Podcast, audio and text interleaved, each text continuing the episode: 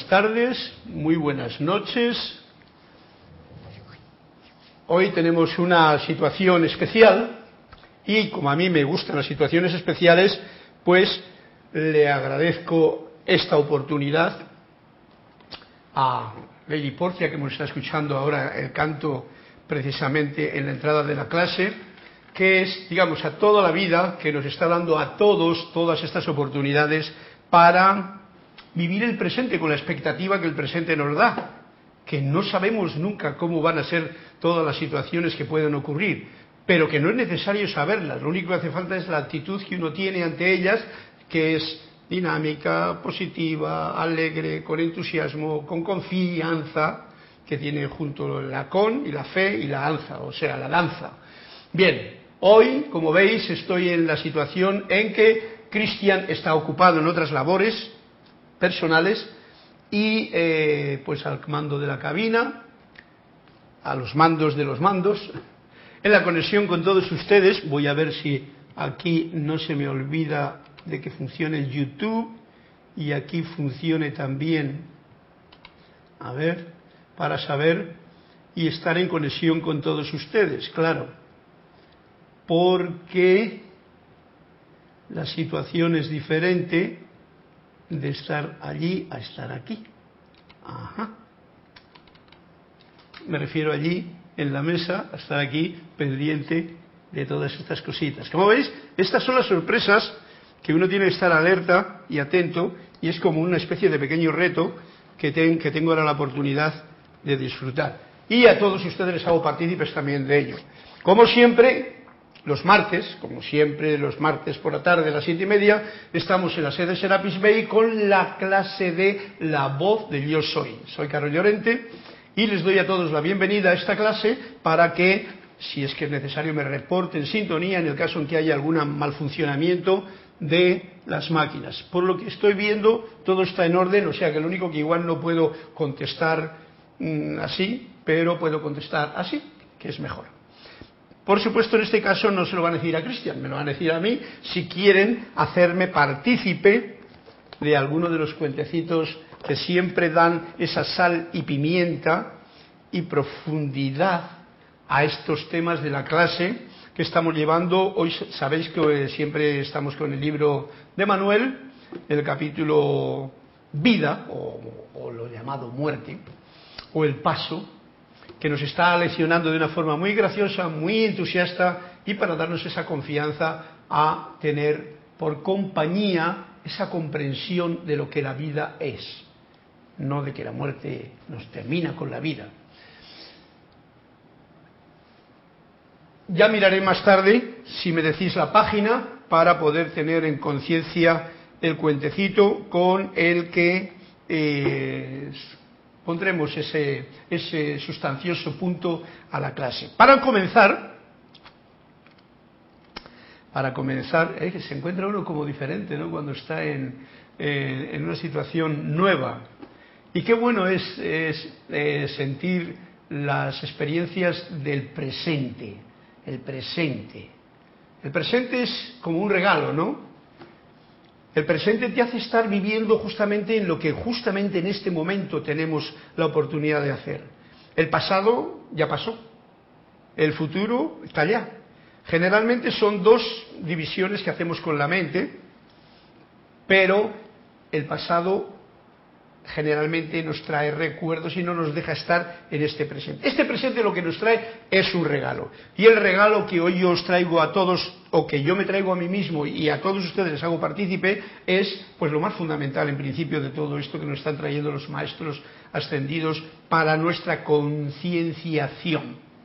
La conexión con el propio ser divino que está dentro de cada uno de nosotros la presencia yo soy, la fuente, Dios, el todo, cada cual lo llama como lo llame, yo lo llamo la presencia yo soy, y así podemos conectarnos. Para ello os invito a que tengamos este momento de introspección, porque precisamente todo eso tiene que estar uno muy consciente de que el poco yo es el que mira para afuera, el que ahora habla con ustedes, ese poco yo que yo le traigo a colación, porque es esa parte fundamental para vivir en la vida, ¿no?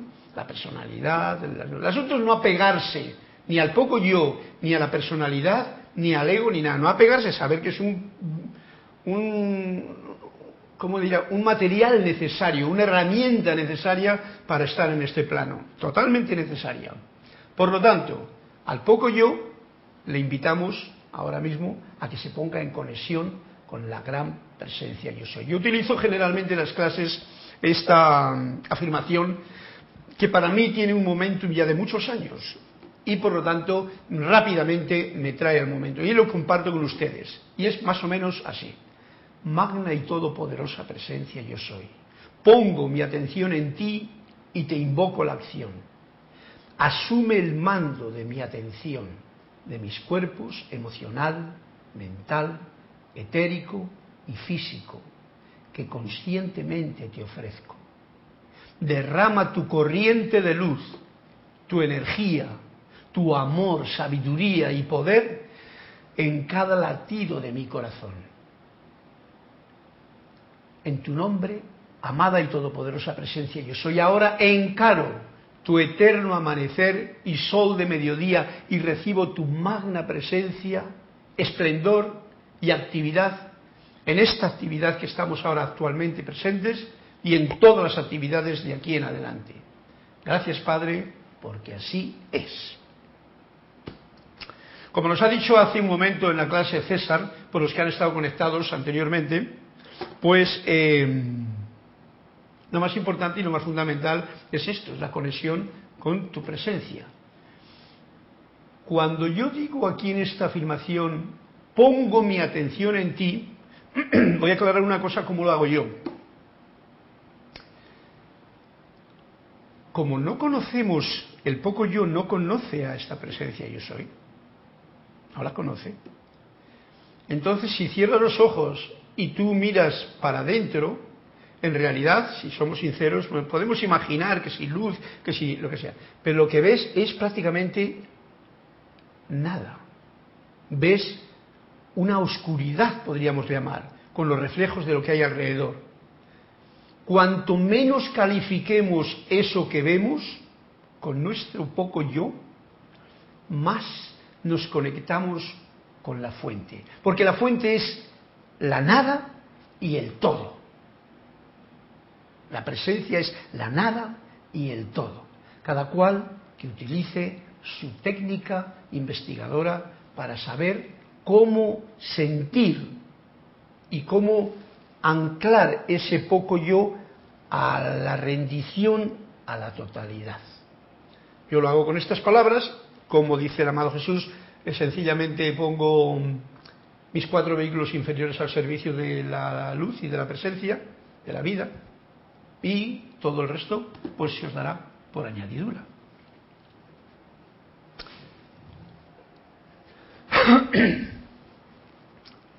Bien, una vez dicho esto, lo que voy a hacer yo hoy es, no me ha dado tiempo, como he estado haciendo la clase, no me ha dado tiempo a mirar qué podría encontrar en instrucción de un maestro ascendido, pero el regalo o el presente de hoy va a ser precisamente acudiendo a Saint Germain, que ya sabéis que este año lo estamos dedicando más espectacularmente a la concienciación del amado Saint Germain, pues mira, que no me dio tiempo a leer lo de esta mañana, lo de amantes de la enseñanza, pero ahora lo voy a compartir con todos ustedes, porque eso es una de las eh, como invitaciones que nos da el amado Maestro Saint Germain, y lo veo que es bien importante. No he leído más que un poquito, pero ahora voy a compartir o voy a leerme y a sentir yo lo que Saint Germain nos está diciendo.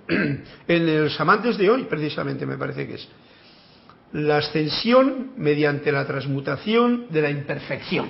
Ok, la ascensión mediante la transmutación de la imperfección. Ese es el título. Pero vamos a ver lo que nos dice el amado Maestro.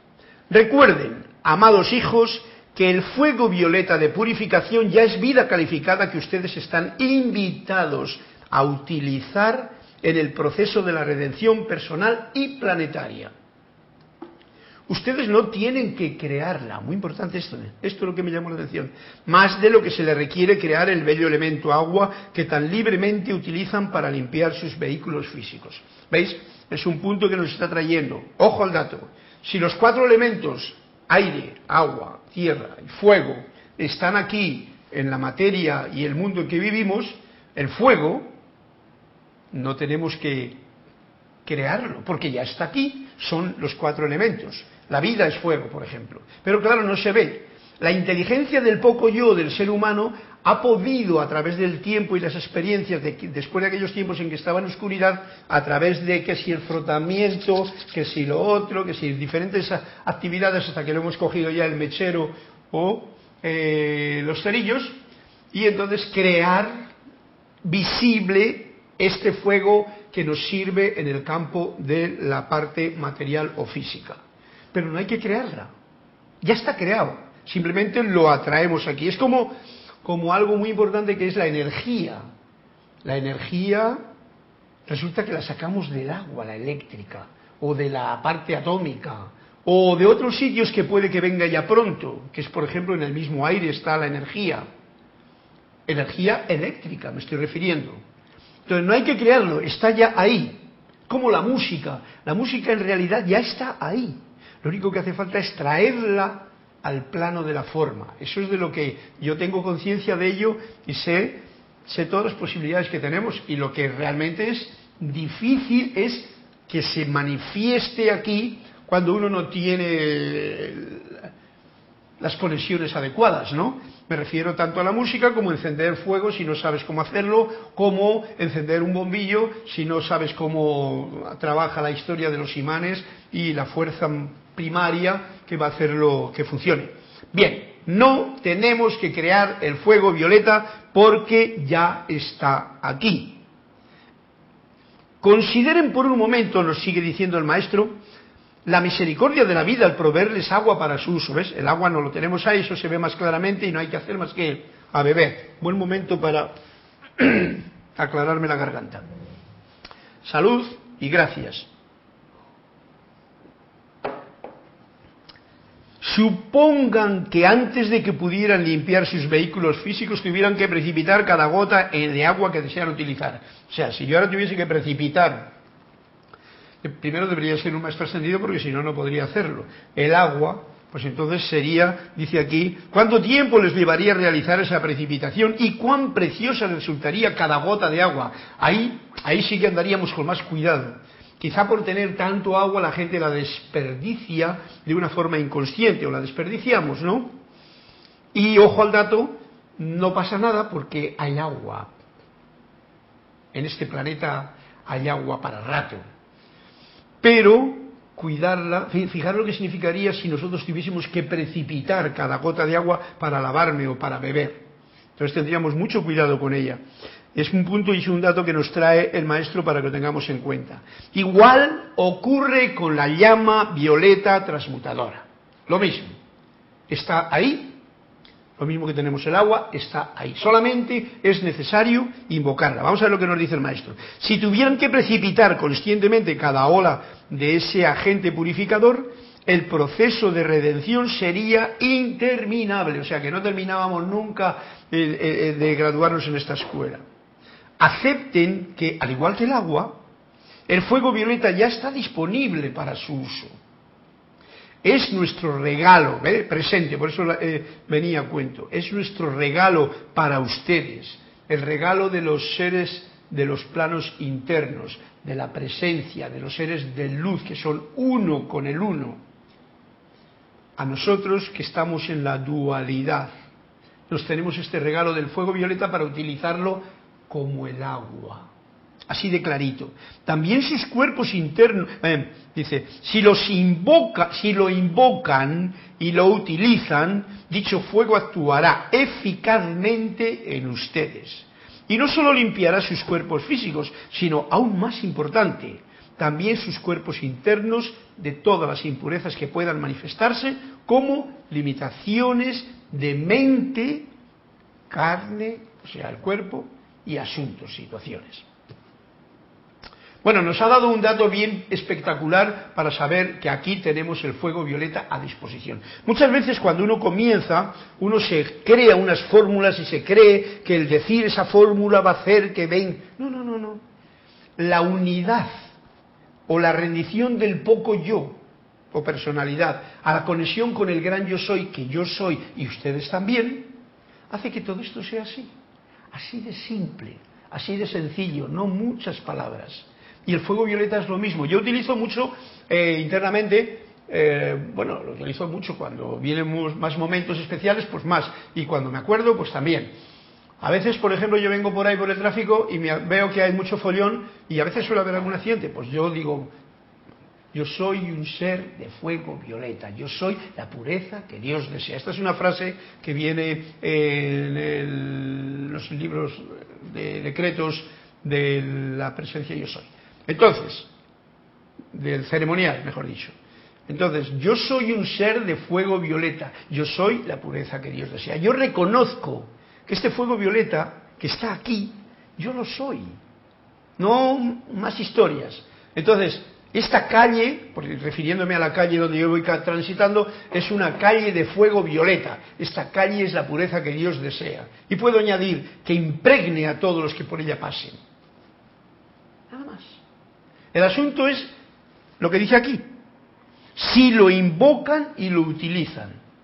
Entonces, eh, San Germán dice, bañe, quítense la ropa y échenla al fuego violeta. ¿Qué quiere decir con eso? Échenla al fuego violeta, que estamos rodeados. Es lo mismo que si fuese el aire, el fuego, el agua, porque también es agua. Aquí, por ejemplo, en Panamá, que hay mucha humedad, en realidad si pudiésemos comprimir el aire, sacaríamos agua de él. Así es que tenemos ese dato que nos está poniendo en una conexión como más cercana con el fuego violeta, para no tener que hacer una parafernalia. Yo sé que en un principio la gente hace muchas cosas muy raras a veces y tiene muchas dudas porque como que tiene que quitarse las programaciones antiguas para entrar en una programación nueva. Bueno, porque no sea ninguna programación, que sea así de sencillo como lo dice nuestro hermano. San Germain es el santo hermano. Utilícenlo porque está ahí a su disposición. Y dice, en el Amantes de hoy, para terminar. Lo único que podemos hacer es ofrecerles nuestros regalos. Y este es el presente. Viviendo en el presente nos viene este regalo. Ustedes, por cuenta propia, deben aceptarlos y utilizarlos. Eso es lo que nos toca. A mí me dan un regalo como es el agua y lo regalo, lo, bendigo, lo agradezco, lo disfruto y lo cuido. El fuego violeta, pues es algo que antiguamente no conocíamos. Ahora lo conocemos, todos los estudiantes de la luz. Pues sencillamente, como dice aquí, invóquenlo y utilícenlo. Lo invoco y lo utilizo.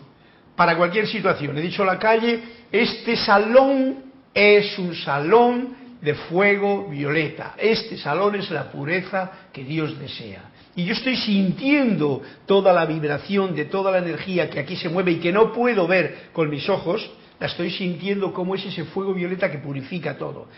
Sus preciosos hogares, allí donde se encuentren, son hogares de fuego violeta. Sus hogares son la pureza que Dios desea. Y pureza es esa palabra que indica esa limpieza de cualquier cosa que no sea una manifestación del bien. Punto y final.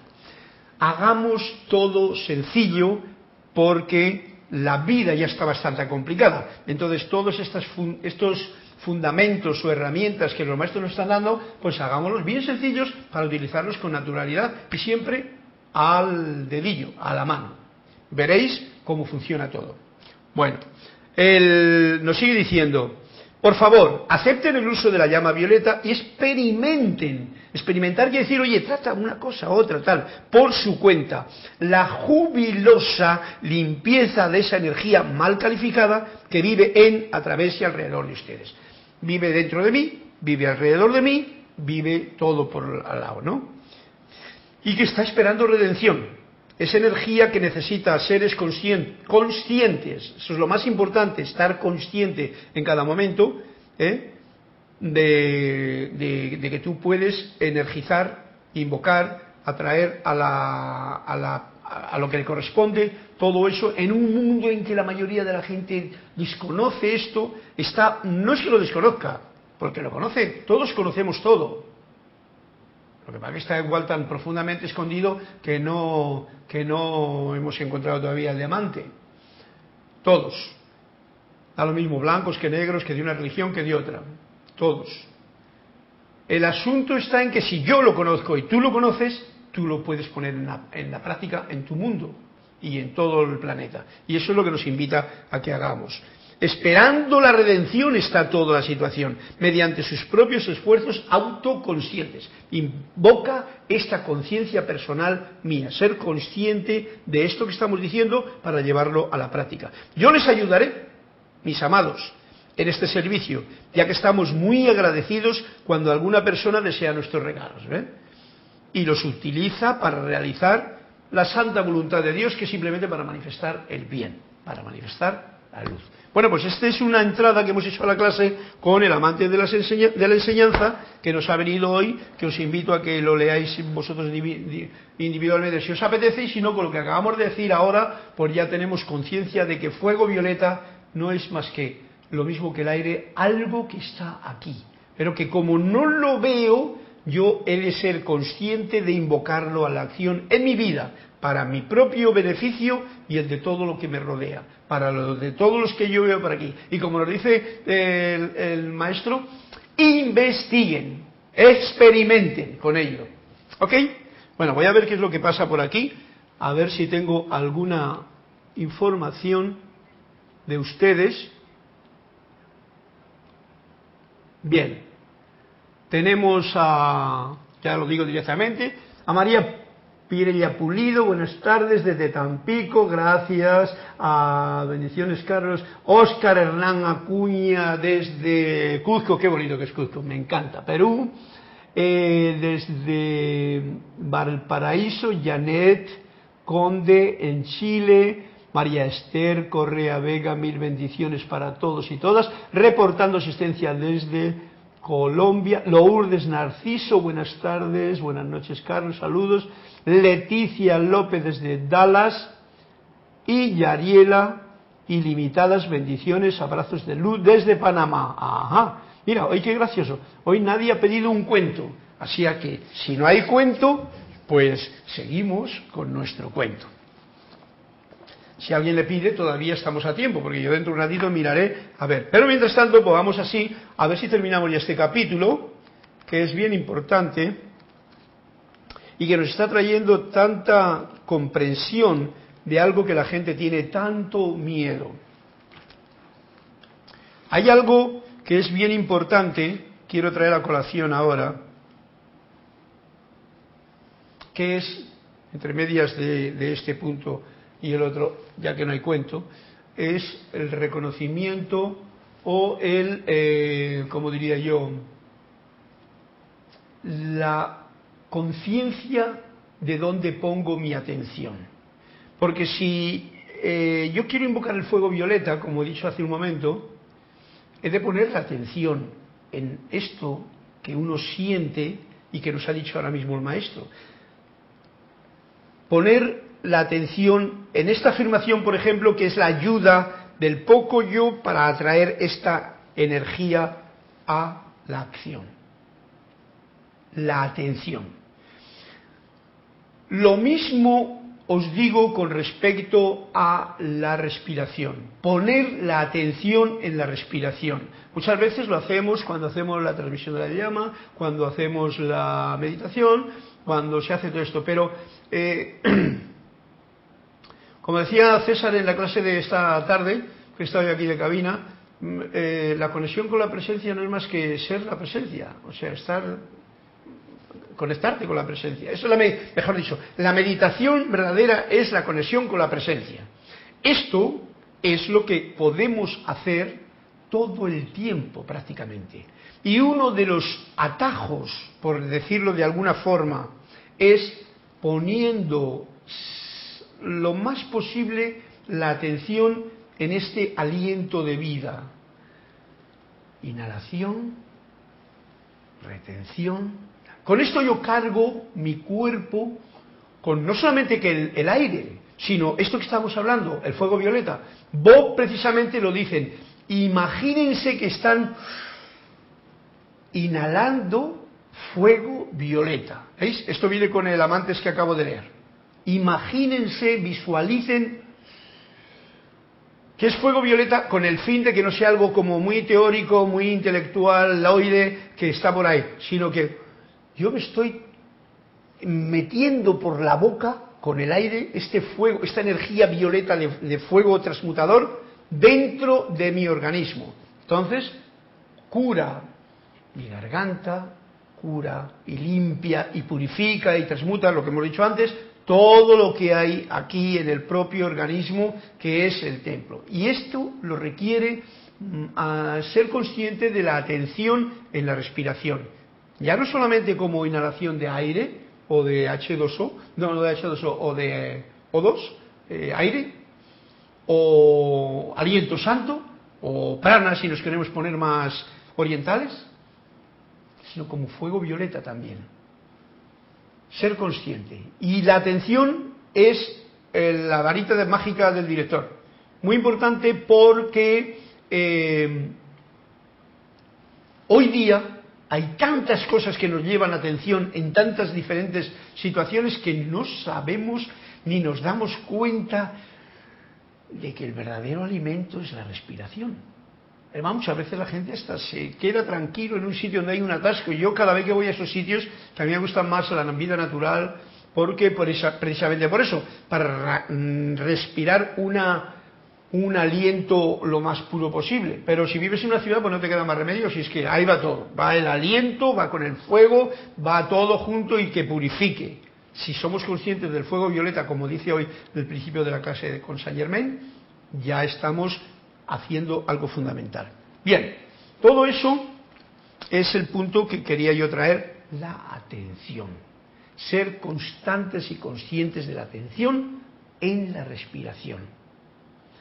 Yo os invitaría también a que los que tengan hijos les hagan ser consciente de una forma juguetona, para no imponer ninguna doctrina, ni ningún dogma, ni ninguna obligación, ser consciente de la maravilla que es el respirar. ¿Mm? Los conocimientos eh, teosóficos y literarios y todo esto, déjeselo para ustedes. Pero el juego con los niños para que tengan esa conciencia de, ¡ay, qué rico! Un detalle muy importante para tener en cuenta. Bien, el otro día en la clase de, de... Ahí ya veo algunas páginas por ahí. En la clase del capítulo que estamos tratando, el libro de Manuel, la muerte, la muerte ya sabéis que es la mayor expresión de la, la forma más negligente de llamar a la vida. Porque eh, se me ocurrió hace un momentito, pero hace tiempo, mejor dicho, hace unos días, es eh, cuando escuchamos la televisión, por ejemplo, siempre se escuchan las noticias de la gente que muere, ¿no? Antes han muerto, este ha muerto, ha muerto, ha muerto, para decir, oh, ah, y, uh, todas las expresiones de miedo. Estúpido, porque en realidad, por ejemplo, cuando dicen, y había no sé cuántos inmigrantes que pasaron no sé qué en la barca, allí en el Mediterráneo pasaron muchos, aquí también, y murieron 20, 30, lo que sea, y cuentan los muertos. ¿Ves? Nadie cuenta el sufrimiento que tiene toda esa gente. En ningún telediario hablan de eso. Nadie cuenta lo que significa para uno dejar tu propia tierra, donde tienes todo lo conocido, irte a lo desconocido por el motivo que sea. Puede ser porque has visto que allí parece que es el maná, o puede ser porque eh, lo que sea. Aquí no te dejan vivir en paz, es otro de los motivos. Por ejemplo, la gente de África se ha metido tanto el ejército y tal que todo está súper controlado y entonces se van, se van por ahí.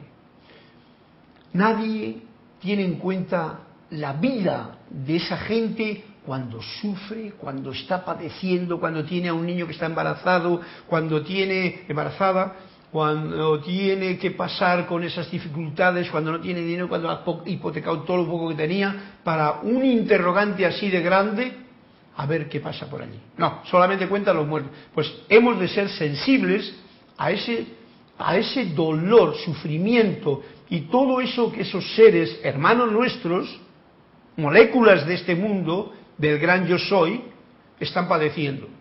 Y los muertos, que los cuenten los de la televisión si quieren. Pero podría concienciarse la gente para tener un poquito más de sutileza. Por eso, cuando yo hablo de la muerte, hablo de la vida.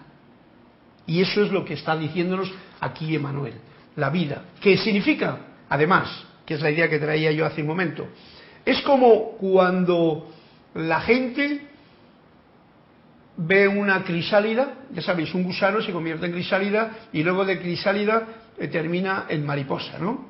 Pues lo único que le interesa de, la gente, de las personas es el momento de la crisálida, la muerte. Se da cuenta de que ese es el paso necesario para pasar de gusano, un gusano que se arrastra, que está esclavizado, que tiene que comer y comer y comer y comer, a ser libre en y mariposa por el sentido normal que lo queréis dar. Libertad, expresión de libertad. Eso hay que tenerlo en cuenta para facilitarnos el camino de la comprensión de lo que estamos haciendo aquí. Nada de contar crisálidas. Ver en cada momento en que alguien pasa al otro plano esa liberación de la crisálida, de la mortaja esa de la crisálida, del haber sido un gusano arrastrándose, aunque haya sido muy rico y ha tenido coches y casas y mujeres y hombres y todo lo que haya querido tener, gusano, mientras va aquí, porque lo va a pasar por la etapa de crisálida para luego ser mariposa. Y a ver lo que nos dice en este momento eh, Emanuel, en el libro de Manuel, la página 119. ¿Qué experimentamos inmediatamente después de morir? ¿Qué experimentamos inmediatamente después de morir? Y responde así Emanuel.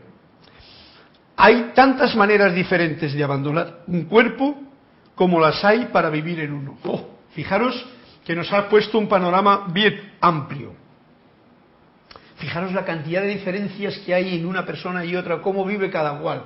Tan cada uno tiene una forma de vida. Bueno, pues eso es lo que nos va a tocar a la hora de, mm, experimentar lo que va a pasar cuando nos convirtamos en mariposa, cuando pases de crisálida a mariposa, cuando desencarnes, cuando mueras.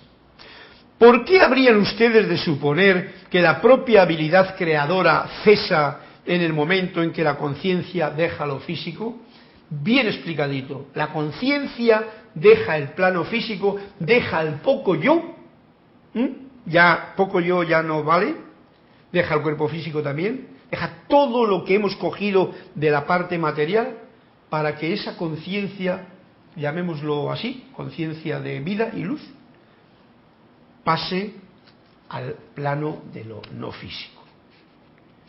Esa conciencia, lo mismo que aquí tenemos una habilidad creadora para hacer cosas, la va a tener, pero superior todavía más allá. Imaginaros la mariposa.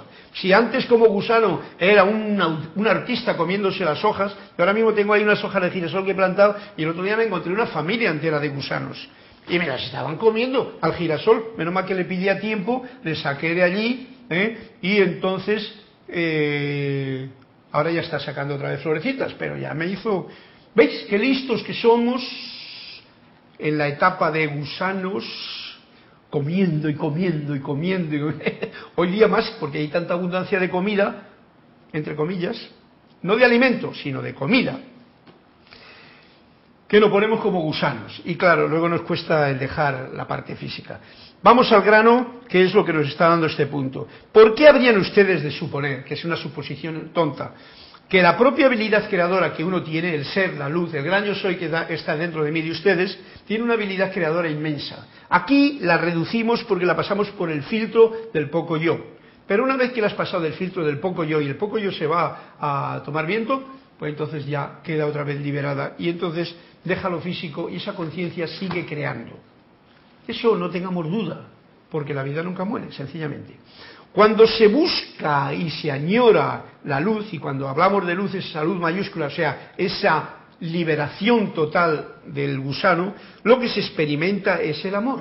Esa palabra tan dicha y tan difícil de entender en el grado que aquí lo está diciendo. Experimentar el amor como mariposa, nosotros que aún somos gusanos aquí metidos en el poco yo, pues no podemos hablar mucho. Es bonito porque cada vez que uno habla de amor, las canciones de amor, y el amor parece como que endulza algo en el, nuestro poco yo. Bien, desafortunadamente, cuando se cree que todo se perderá, también se experimenta eso. Ojo al dato. Nos está dando un punto importante este ser de luz. Por eso es tan importante no estar apegado a nada no estar apegado a ni a las creencias más creíbles que tenemos, porque nos vamos a desnudar de todo a la hora de pasar para allá. Tú no te llevas nada del gusano, no te llevas nada de la crisálida que se había endurecido, no te llevas nada más que la conciencia de mariposa que se va a expandir. Eso es lo que va. Y eso, por supuesto, no se ve ni cuando estás de gusano ni cuando estás de crisálido. ¿Comprendido? Por lo tanto, cuando dice, cuando desafortunadamente nos dice, cuando se cree, o sea, cuando tú te llevas esa creencia porque no has sabido soltarla, ese apego a tu propia religión, a tus propios dioses o creencias, todo eso va a estar ahí dándote un poquito la paliza. Dice, también se experimenta eso, pero solamente por un breve momento. ¿Ves? O sea, en el momento en que tú te das cuenta de que ya eres mariposa, que ya no eres ese gusano, y lo ves ahí, dices, ok, vale. Va a depender ese momento, que no existe momento, de cuánto apego tienes tú a esas creencias, a esos conceptos, a esas posesiones que hemos tenido en el tiempo de vivencia de gusano no se le permite pasarse demasiado tiempo en la creación propia. Cuando pasamos afuera, tú puedes tener un recuerdo de que fuiste gusano, de que tenías tantas cosas, de que hiciste tantas cosas por la humanidad, por ejemplo, porque hay mucha gente que tiene ese concepto, ¿no? Son los que han salvado el mundo quieren salvar el mundo, cuando en realidad el mundo está salvado. Lo único que hace falta es no entorpecerle con mi actividad. No se les permite pasarse demasiado tiempo en la creación propia. Basta con haber dejado el cuerpo. La conciencia que no se lleve nada más. Por eso nos estamos preparando, por esto estas clases yo las considero bastante eh, eh, activamente positivas para la conciencia mía. Y por eso me gusta compartirlo con ustedes, porque me está dando una claridad que incluso a la hora de exponerlo mm, no tengo ningún complejo en decir las cosas como las siento. Y eso me da, me da a mí la certeza de que lo que estoy diciendo no estoy equivocando a nadie. Aunque algunas veces pueda parecer algo raro algunas de las cosillas que puedo eh, eh, enumerar. Bien, pero eso es para esa parte rara que no quiere soltar, lo conocido. En el instante en que el yo, el yo mayúsculo, el yo soy, se libera del cuerpo humano, del poco yo, encuentra luz, encuentra paz, encuentra libertad, encuentra su hogar. Bueno, con esto que nos ha dicho ya Emanuel ahora mismo aquí, yo creo que podemos estar tranquilos y felices y esta noche morir a todo lo que conozcamos del día de hoy, y de ayer y pasado y tal, para mañana, si Dios quiere, porque no todos se levantan cuando se acuestan por la noche, pues tener una nueva resurrección y vida para un nuevo día. Vamos a ver qué es lo que hay por aquí en el... Tenemos aquí la página 25 y Lourdes Narciso nos pide la página 8. Lourdes Narciso, por favor, para... Ah, saludos y bendiciones. Venezuela. Quiero para hoy, por favor, la página 8. Bien, página 8. Entonces tenemos la página 84 y tenemos la página 221, wow. Esto me lo pone a mí ya como difícil. Quiero decir que tengo que apuntarlo por alguna parte, ¿no? Página 221, Juan Carlos.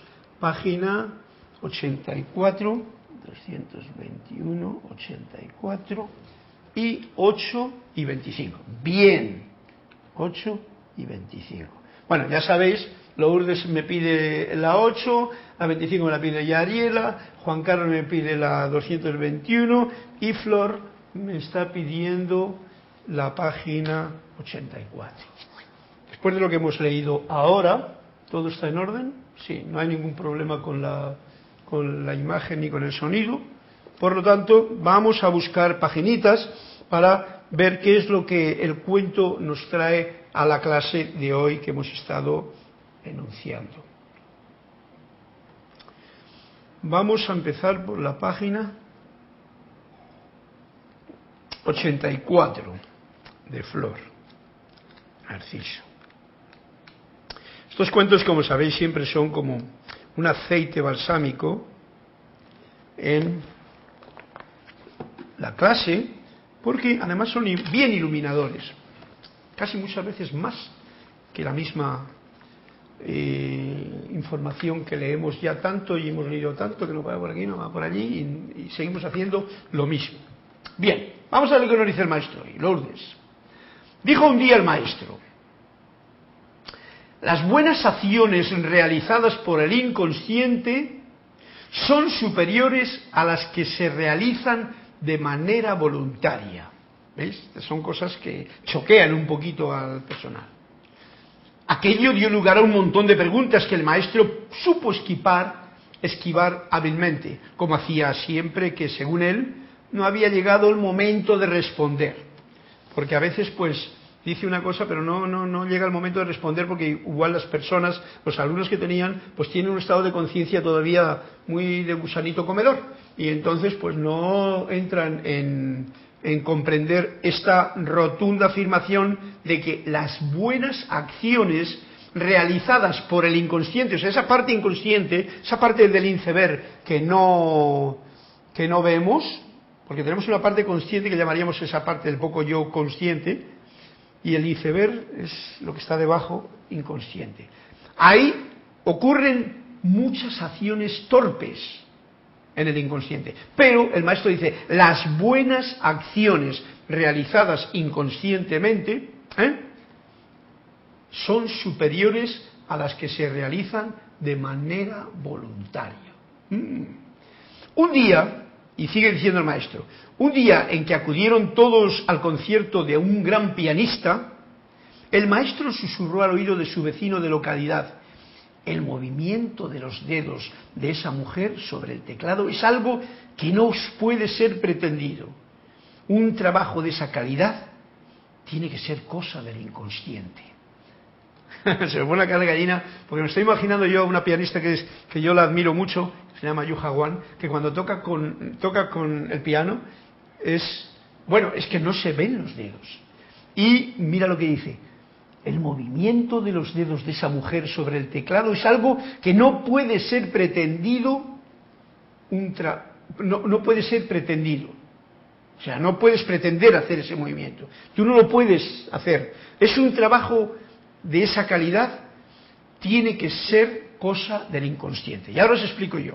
Esto tiene que ver con todo el cuento. Flor, yo que soy pianista también lo sé de lo que está hablando. Para tocar cosas a mucha velocidad y tal, el inconsciente guarda todo el momentum que uno ha adquirido a través de la práctica. Escalas, arpegios, pi, pi, pi, pi, pi, pi, pi, pi, pi, pi, pi, mucho tiempo, casi sin saber, pero pi, pi, pi, todos los dedos ya saben lo que tienen que hacer. Inconscientemente lo hace. Esto tú estás como dándoles una memoria que se queda en el inconsciente. Tú prácticamente cuando vas a... Yo, que toco el piano, prácticamente cuando voy a tocar el piano, yo no estoy mirando ahora si el dedo 3, el dedo 5, eso que tan importante es a la hora del conservatorio y de las primeras clases o de las quintas, no sé. No, no, tú vas y tocas. Y ya sabes que vas a tocar esa nota.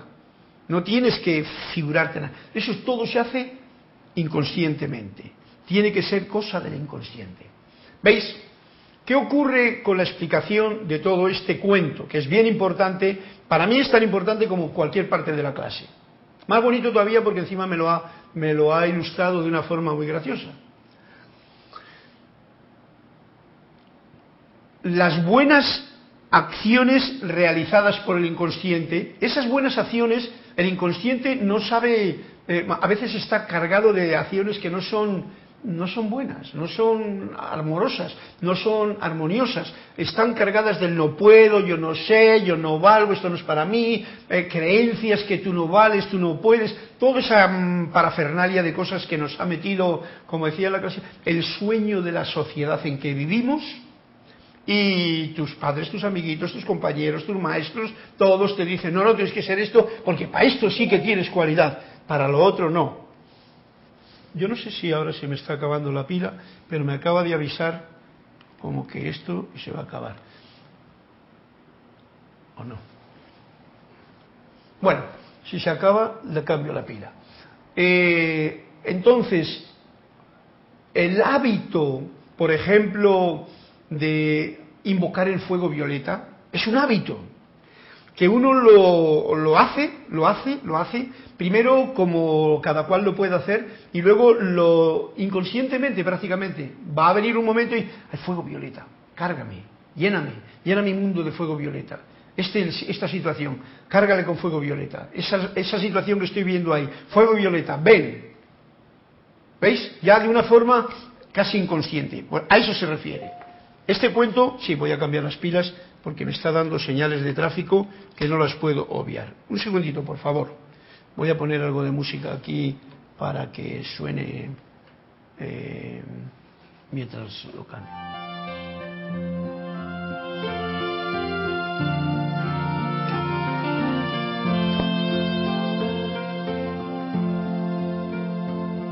Amada Porcia, gracias Gracias por escuchar la más leve invocación que del Cristo se elevó. Amada Porcia, gracias, gracias por acoger la más bella oración que nació del corazón. Amada Porcia, Diosa de oportunidad, tú siempre ofreces lo mejor. Bueno, pues ya está. Mira, el canto a la amada Porcia, que también, como sabéis, es el complemento divino de San Germain, para utilizar este regalo presente que nos ha traído hoy a la clase, el fuego violeta transmutador, que ya salga, como nos dice el cuento de aquí, casi inconscientemente. Daros cuenta que hay muchas cosas que hacemos inconscientes, pero muchas. Es más, prácticamente conscientemente hacemos el 1% o algo por estilo. Todo lo demás es inconsciente, en el día. Bueno, no sé, hay mucha gente que puede hacer consciente muchas más cosas. Pero, por ejemplo, nadie es consciente de la digestión, nadie es consciente de cómo funciona la, sangre en el organismo, nadie es consciente de cómo crece en células y tal. ¿eh? De esas cosas las hace el inconsciente. Y mira qué bien que las hace todas, si no nos portamos malamente con él, con el cuerpo. Bien, creo que suena bien todo. Vale, pues entonces vamos al cuento siguiente que es la página 221, que creo que nos lo pidió Juan Carlos de, Bogotá, página 251. Bonito cuento el que nos has contado, Flor. Es como, yo lo tomo como si me lo hubieses contado a mí, tú, o sea, me lo has traído, porque son cuentos que yo no los conozco. Yo no he leído este libro más que un poquito así como por arriba. Y dice así, Juan Carlos, ¿por qué no aconsejas nunca el arrepentimiento? preguntó el predicador.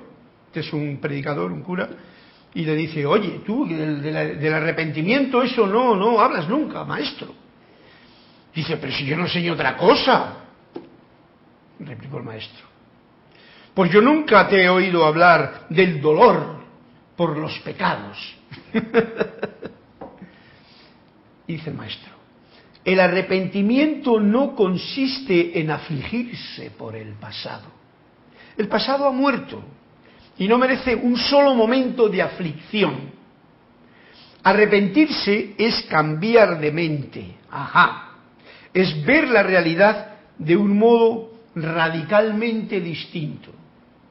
Ese es el verdadero arme. Entonces no hay que hablarlo en el sentido que quería el predicador este de mea culpa, mea, todo ese rollo que hemos tenido eh, muy pisiano y que nos han recalcado desde que nacimos.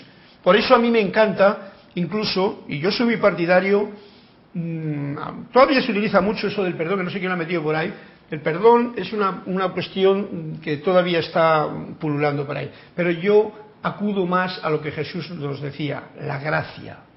Tus pecados, si ya hace dos mil años tus pecados te son perdonados, ¿qué diablos todavía seguimos aquí con todo ese? Y más aún cuando nos está hablando de arrepentimiento. Eso era una técnica muy usual, yo que he estado escuchando sermones muy a menudo también. Eh, arrepiéntete. No hay palabras que valgan. Y nos dice, el pasado ha muerto. El arrepentimiento no consiste en afligirse por el pasado. El pasado ya pasó. El pasado no trae más que los restos de lo que ha habido allí, que es traer al presente algo que no te va a dejar vivir el presente, porque estás recordando el pasado. Daros cuenta que jugamos aquí con el poco yo que le gusta jugar a eso. El, el pasajero del vehículo, que es el miedo, que le gusta traer y acordarse del pasado las cosas malas o no tan armoniosas que se han vivido. Y temor por el futuro también. Entonces, ojo al dato. Muy bonito el cuento. Como ves, yo soy partidario de la gracia, que la tenemos todos con el fuego violeta. Edad dorada de Saint Germain es la gracia, la que se manifiesta en cada uno de nosotros, si eso es lo que tú quieres, si eso es lo que tú haces cuando pones tu poco yo al servicio del gran yo soy y sencillamente haces lo que tengas que hacer en lo poco o en lo mucho en cada momento, conscientemente, atento a tu respiración, alegre, sonriente, entusiasta, etcétera, etcétera. Bien, bonito cuento. Vamos a pasar a otro más porque como ya he leído la clase, pues ahora viene el momento de los cuentos. En la página 8, que no sé si la tenemos por aquí, no la tenemos, pues bueno, no le vamos a leer. Ah, ah sí, pues mira, en la página 8 resulta que es al, principio del todo, pero sí que hay un cuento. Le voy a leer de paso esta página 8 que, lo, que le ha pedido Lourdes desde, desde Venezuela. A ver qué es lo que dice. Ese hombre no dice más que cosas absurdas, dijo el visitante tras oír hablar al maestro. Esto que al maestro no, no todos los conciencias de gusano que hay por ahí pululando comprenden las palabras del que ve la situación desde un poquito más arriba o desde más arriba, como es en el caso de Manuel, o es en el caso de Tony de Melo, ¿no? Por poner dos elementos que ahora mismo ya están en los planos internos, pero que aquí han estado aportando su radiación. Eh, dice el maestro entonces, tú también dirías cosas absurdas, le dijo un discípulo, si trataras de expresar lo inexplicable. ¿Mm? Le ha respondido, ese hombre no dice más que cosas absurdas, dijo el visitante tras oír hablar al maestro. Y el discípulo que estaba al lado le dice, tú también dirías cosas absurdas si trataras de expresar lo, lo inexpresable. Cuando el visitante tuvo ocasión de decírselo al propio maestro en persona, éste se limitó a replicarle, nadie está libre de decir cosas absurdas, lo malo es decirlas en tono solemne. Qué gracia. Es que es buenísimo. Fijaros una cosa.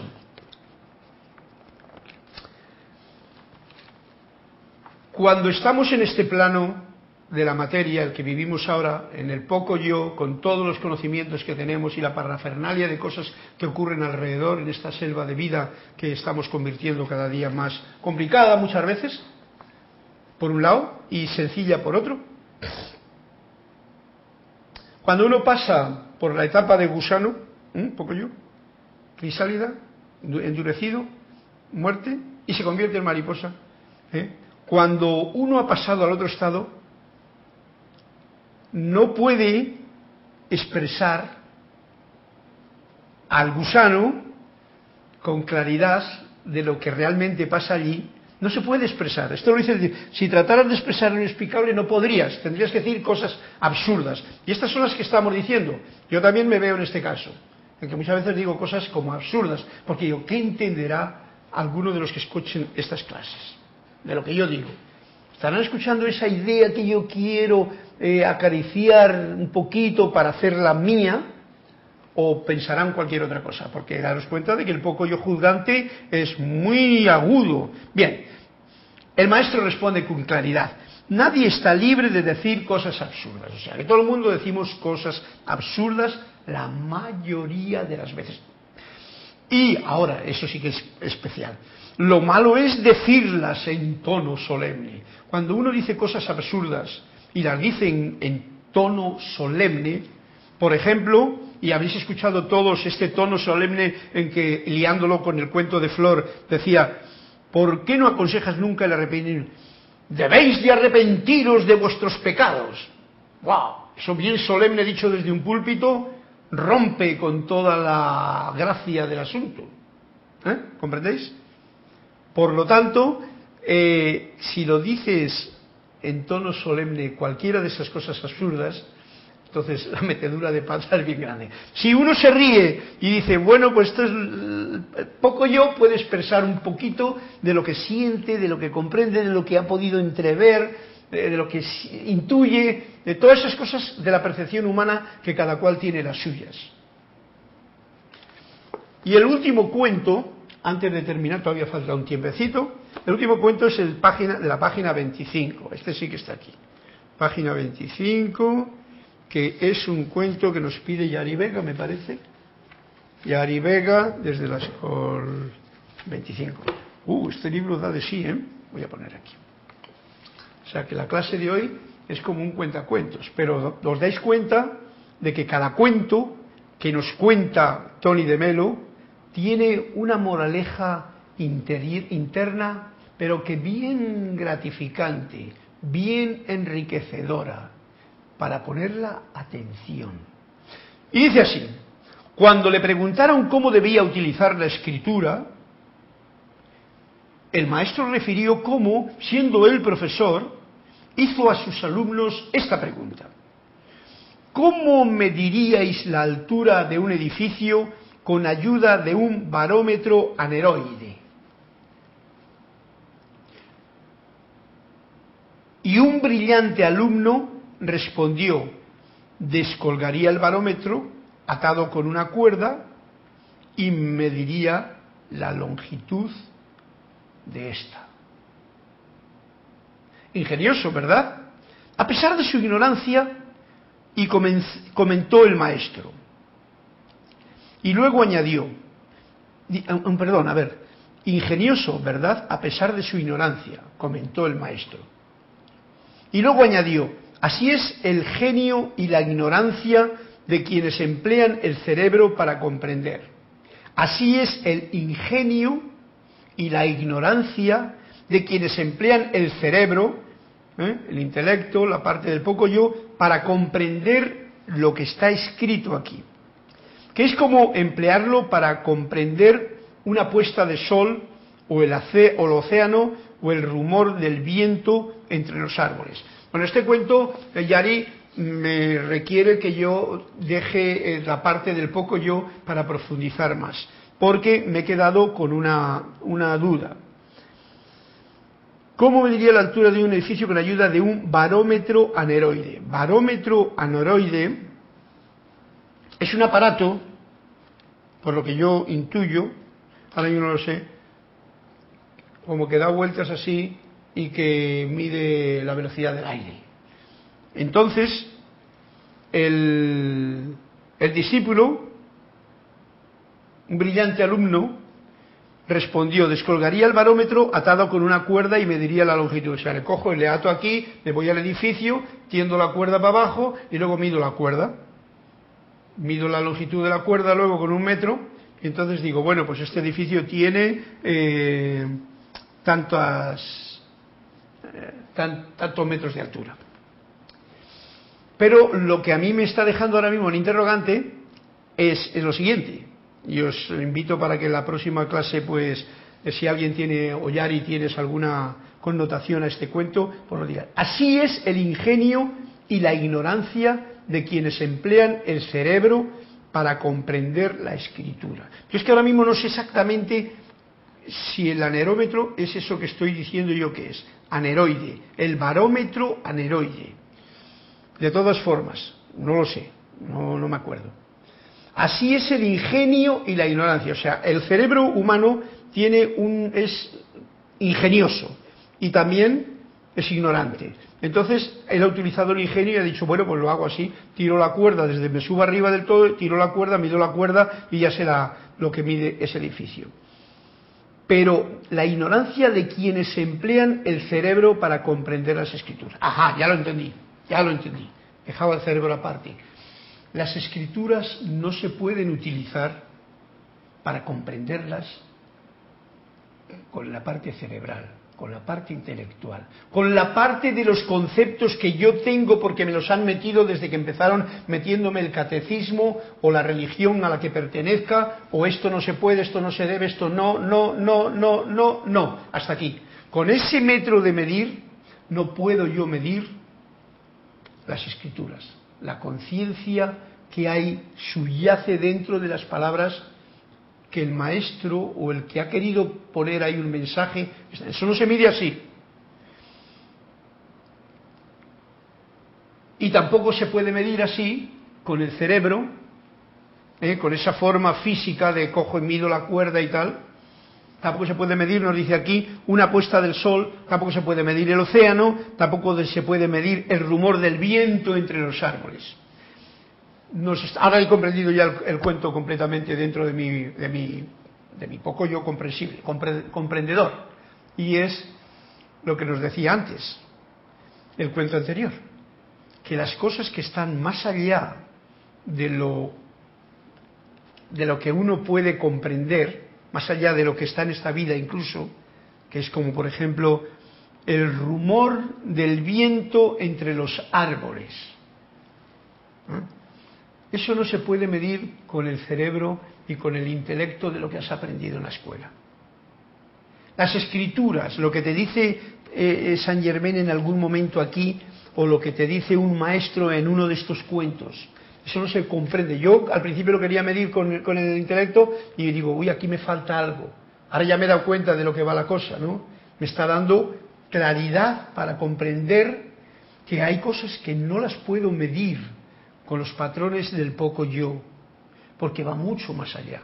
Yo no puedo medir la brisa de la mariposa que ya ha muerto de gusano y que está disfrutando de todo el paraíso y de todo lo, eterno que hay en los planos superiores, por decir superiores a los planos que no están aquí, materializados. No lo puedo medir, eso está para allá.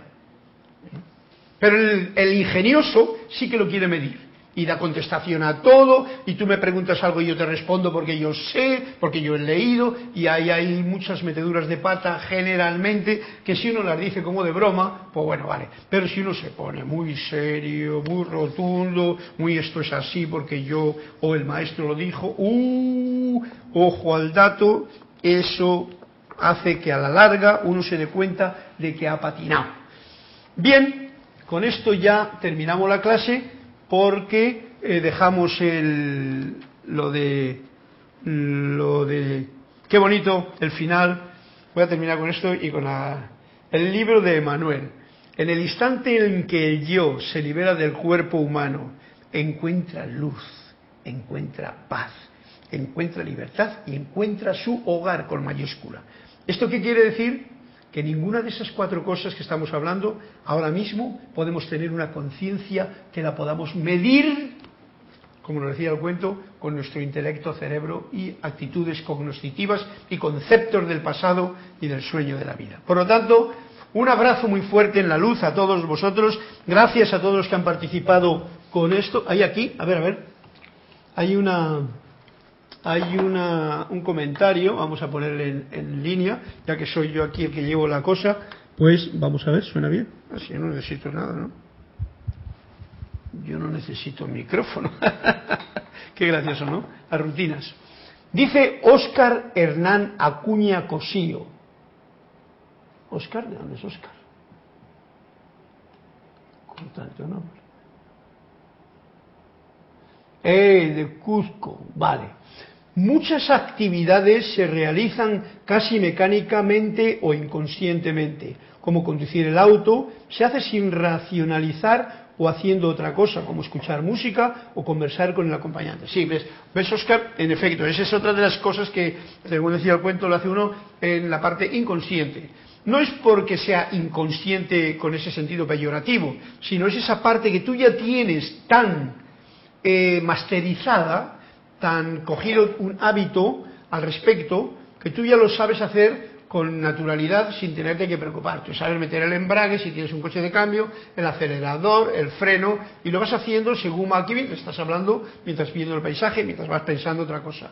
Esas son las miles de posibilidades que esta máquina maravillosa tenemos. Gracias, Hernán, eh, por tu comentario, Oscar, porque realmente así es la cosa y para que nos demos cuenta de lo que es consciente en el poco yo, inconsciente bueno. Ojalá ese consciente sea bueno. O sea, tú vas conduciendo bien porque tienes un hábito de conducir bien y tú no necesitas estar pendiente, ay, tengo que meter una velocidad, ay, tengo que meter el embrague. No, no, no, no. O tengo que estar. No, no, eso lo dejas a como la digestión, incluso como el aire, aunque se ha pedido que seamos, que pongamos atención a la hora de respirar precisamente por atraer ese fuego violeta transmutador, porque no hemos cogido el hábito. Tragar lo mismo que traga uno un vaso de agua, tragar el fuego violeta para todo mi organismo, purificador, y echarlo para todo lo demás. Una actividad que tenemos a mano. Bien, pues muchísimas gracias a todos los que habéis participado en esta clase, gracias por darme esta oportunidad y recordamos, como siempre, que... Eh, juzgo menos, agradezco más y elijo el amor en cada situación que lo necesite. Poner el candelero. Elijo el amor. Me despido con una tocatita de flauta.